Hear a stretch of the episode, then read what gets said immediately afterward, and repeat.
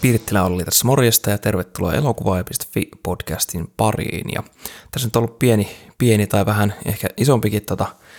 katkos näissä tota, sisällöissä. On ollut semmoinen hirveä myllerys tässä päällä ja Karjalan kovin dokkaria ollaan kuvailtu ja kaikkea mahdollista, niin, tota, niin, niin, niin ei ole mukaan ehtinyt, ehtinyt tota, tuottaa sisältöä, mikä on tietysti vähän oman filosofiani vastaista, että pitäisi aina olla kumminkin sen verran aikaa, että jonkun pienen sisällön saa edes aikaiseksi, että ei hio liikaa, mutta syyllistyn itse myöskin siihen, mitä, mistä paasaan, että öö, odotan liikaa, liian, tota, tai on liian kovat laatustandardit, niin sitten kynnys tehdä sitä sisältöä välillä vähän iso, mutta koitan nyt ryhdistäytyä ja katsotaan, jos saadaan tuosta Karjalan kovin viikolta, niin saadaan jotain hyvää matskua vaikka YouTubeen tai podcastiin tai blogin muodossa, mutta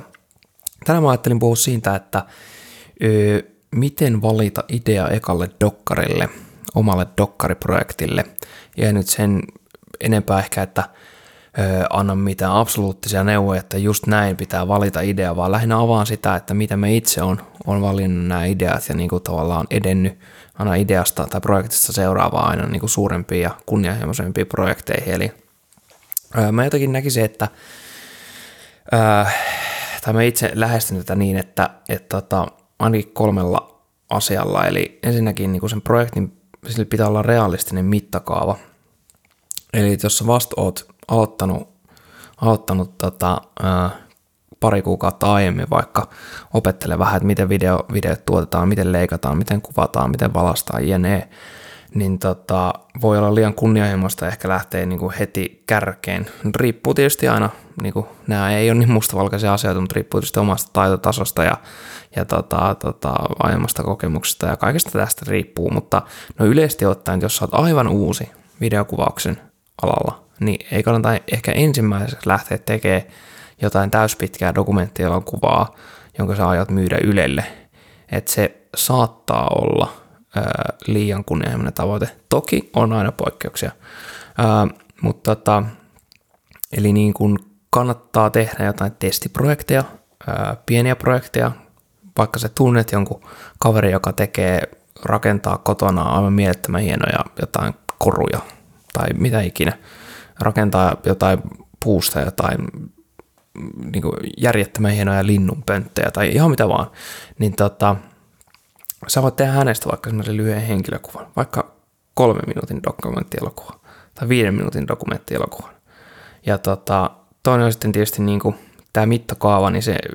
niin kuin sitoutuu myöskin siihen niin kuin rahaan niin kuin kunnianhimon lisäksi si, ää, sitoutuu siihen, että mitkä on rahalliset resurssit, aikaresurssit, ää, mitä ikinä. Jos saat vaikka opiskelet täyspäiväisesti tai saat töissä täyspäiväisesti,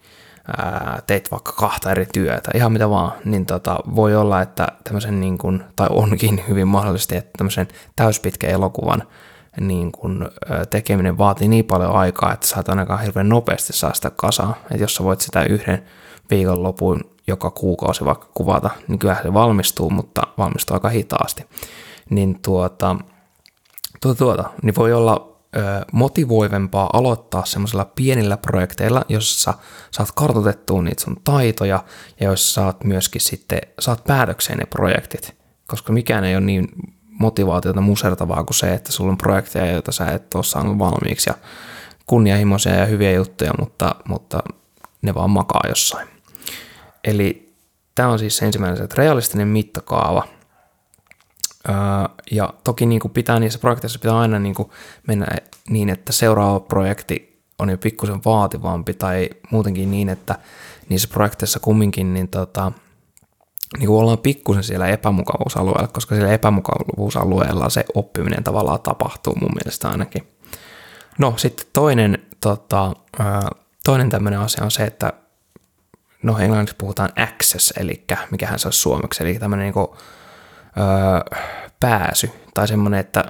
millaisiin aiheisiin ja millaisiin niin kuin yhteisöihin ja juttuihin sulla on pääsy. Eli että jos sä öö, haluat vaikka tehdä elämänkertadokkari jostain julkiksesta, vaikka, mikä nyt olisi joku esimerkki, haluat tehdä dokkarin Ville Valosta vaikka, niin onko se realistista, että jos sä laitat Ville Valolle mailia tai soitat silleen, että se on heti messissä, että no niin, tehdään vaan ihmeessä dokkari, että tämmöinen kaveri, josta kukaan koskaan kuullutkaan, niin soittaa sulle ja ehdottaa dokumenttia. Siis voi olla, että näinkin tapahtuu ja niin kuin, toisaalta tässä on niin kääntöpuolen se, että, että usein niin kuin kysyvälle vastataan niin sanotusti, eli, eli tota, ää, pitää myöskin olla uskallusta lähteä pikkusen niin kuin yli sillä että kontaktoida tuntemattomia ihmisiä ja niin kuin vaan kysyä, että hei, kiinnostaisiko tällainen, ei siinä ole mitään väärää, mutta toki pitää olla valmis myöskin sit siihen, että, että kaikki ei lähde messiin, mutta siis kumminkin se, että kannattaako se ekan projektin olla, yrittää olla se dokkari Ville Valosta, voihan se toki sen dokkarin tehdä ilman accessia Ville Valoonkin, mutta sitten se on tietysti ei ole ehkä niin hyvä kuin, että saisit haasteltu oikeasti Ville Valoa siihen. Ää, mutta niin, että onko se tällainen, tota, tällainen kunnianhimoinen dokkari, jossa access on vähän kysymysmerkki, että saako sä pääsyn semmoisiin aiheisiin ja ihmisiin, yhteisöihin, jotka oikeasti tekisivät sun dokumentista ja mielettömän hyvän, vai kannattaako alku lähteä liikkeelle siitä, että teet jostain dokkarin, mihin sulla on aivan varmasti access, eli vaikka kaverin bändistä tai jostain kaverin projektista tai jonkun tutun jostain, no esimerkkinä se, että jos joku tuttu tekee vaikka jotain mielettömän siistiä taidetta puusta tai jotain, niin teet hänestä minidokkarin, että miksi hän tekee näitä pönttöjä, mikä näiden pönttöjen tarina on ja niin edelleen. Ää, niin jos mietit sitä, että mistä kannattaa lähteä liikkeelle, niin kannattaa ehkä lähteä liikkeelle niistä, joista sä varmasti tiedät, että sulla se on accessi, koska sitten saat sen projektin käyntiin ja sä saat sen projektin realistisesti myöskin päätökseen, mikä on motivoivaa ja kasvattaa sun taitoa ja itseluottamusta ja kaikkea tätä. No sitten kolmas asia on se, että tämä on vähän kaksipiippunen juttu. Että kolmas asia, mä merkitsin itseni tähän ylös, että kerro mistä tiedät. Eli niin kuin ainakin kirjoittajille tota, tai kirjailijoille ja kirjoittamista tekeville, niin tota, toitetaan aina sitä, että jos kirjoitetaan fiktiota, niin kerro, kerro mistä tiedät. Niin mun mielestä tämä pätee pikkusen niin kuin ainakin alkuun pätee dokumentaristeillekin, eli että et, et ainakin alkuun voi olla hyvä, että sä pureudut johonkin aiheisiin, mistä sä tiedät, tai ää, mistä sä oot itse niin kuin äärettömän innostunut ja tiedät jo vähän ja haluat tietää lisää. Eli, eli sanotaan näin, että no toki tästä voi olla monta mieltä, eli, eli dokkari on toisaalta myöskin uteliaan ihmisen tapa oppia jostain asiasta, mistä hän ei tiedä yhtään mitään. Että hyvin monet aika menestyneet dokkaristit niin kuin kuulee jostain aiheesta, he hieman vähän sitten selvittää, niin kuin miettiä, että tämähän on ihan mielettömän niin kuin, tavallaan ö, mielenkiintoinen aihe ja haluaa syventyä siihen, ja heidän keino syventyä siihen on se, että he tekevät täyspitkän dokumenttielokuvan aiheesta. Eli ei sekään niin kuin sinänsä väärin ole. Ja mä oon ehkä ö, jostain siinä välistä, eli jos me nyt nämä kaikki kolme kohtaa, eli realistinen mittakaava, sitten se pääsy, accessi, ja sitten se kerro, mistä tiedät aspektiin. Jos mä näen, että sidon siihen, että miten mä esimerkiksi itse on lähtenyt näihin hommiin, niin tota, mun ensimmäinen, ää, tai no, mä sen niin taitojen opettelun aloitin sillä, että mä kuvasin haastatteluja niin kuin, ää, työelämäkontekstissa, eli niin kuin, tämmöisiä liittyen johonkin tutkimusprojekteihin tai, tai tota, liiketoimintaan tai mitä ikinä, niin kuvasin henkilöiden haastatteluja, eli sieltä sai niitä taitoja, perustaitoja, että miten kuvataan haastattelua, miten leikataan, miten valastaan, näin edespäin sitten kun ne taidot oli kasassa, oli semmoinen luottavainen mieli, että kyllä mä nyt pystyn niinku ihan semmoisen OK, OK haastattelun kuvaamaan ja leikkaamaan ja yhdistelemään kaikki näitä aspekteja, niin sitten mä siirryin siihen, että mä ajattelin, että no, olisi kiva tehdä jostain asiasta, mikä kiinnostaa ja mihin mulla on varmasti pääsy ja minkä mä tiedän, että mä saan kunnialla tämän niin kuin projektin loppuun, eikä siinä ole kumminkaan liian kovaa painetta, että mä tekisin sen vaikka maksetusti jollekin tai mitä ikinä, että se olisi niin kuin jotenkin hirveä, hirveä tota, pelottava projekti, niin mä sitten tein mun tota, tutun bändistä tämmöinen tota, hyvin ö, taidokas ja tämmöinen aloitteleva, tai no aloitteleva, hän varmaan useampia vuosia ollut jo koossa, mutta kumminkin tämmöinen niin kuin, no, amatöörimuusikkobändi, jota, jossa on useampi mun tuttu, eli mä tunsin ne tyypit, en kaikkia kyllä heistä, mutta ää, yhden tunsin, tunsin, tota, tunsin paremmin tämän Joelin, joka on heidän rumpali, ja sitten muut oli semmoisia hyvän päivän moikkaustuttuja, tai yksi heistä oli itse asiassa, kaksi oli semmoisia, että en ollut oikeastaan aiemmin, aiemmin hirveästi tuntenutkaan, et eli siinä mielessä vähän niin kuin pelottava ympäristö, mutta Mutta kuitenkin, ja sitten tein heistä, heistä tämmöisen öö, noin, mitä se oli, 12-13 minuuttia pitkän dokkarin, ja no, siitä tuli ihan ok mun mielestä. Se oli paljon juttuja, mitä opin virheen kautta, että nyt kun sitä katsoo, niin, niin esimerkiksi haastattelut oli aika hirveän näköisesti sommiteltua ihan vaan siitä syystä, että mä sekä kuvasin että haastattelin, ja se on aika vaativaa ää, koko ajan pitää huolta kamerasta ja sitten myöskin keskittyä siihen haastatteluun, että se oli, se oli osittain se, ja sitten tota, no tiettyjä sellaisia valintoja, mitkä nyt ehkä tällä hetkellä tekisin eri tavalla, mutta se dokkari kuvastaa ehkä sen hetkistä taitotasoa ja sen hetkistä tavallaan niin näkemystä ja sitä resurssia, mitä siihen käytettiin, että tosiaan aivan nolla budjetti, ihan vapaa-ajalla tehty, aika pienellä, pienellä työmäärällä tehty, että siihen ei ehditty ihan hirveästi, hirveästi kuvauspäiviä käyttää, että aika semmoinen per, perinteinen haastattelu b haastattelu b eli ei mikään niin kuin hirveän kunnianhimoinen juttu. Mutta oikein hyvä ensimmäinen vähän isompi projekti. Ää, no sitten tota, tota, tota, no seuraava dokkari olikin sitten oikeastaan jo, jo heti tämä, tää, tää, tää, mitä mä teen nyt, eli Karjalan kovin, Karjalan kovin tota,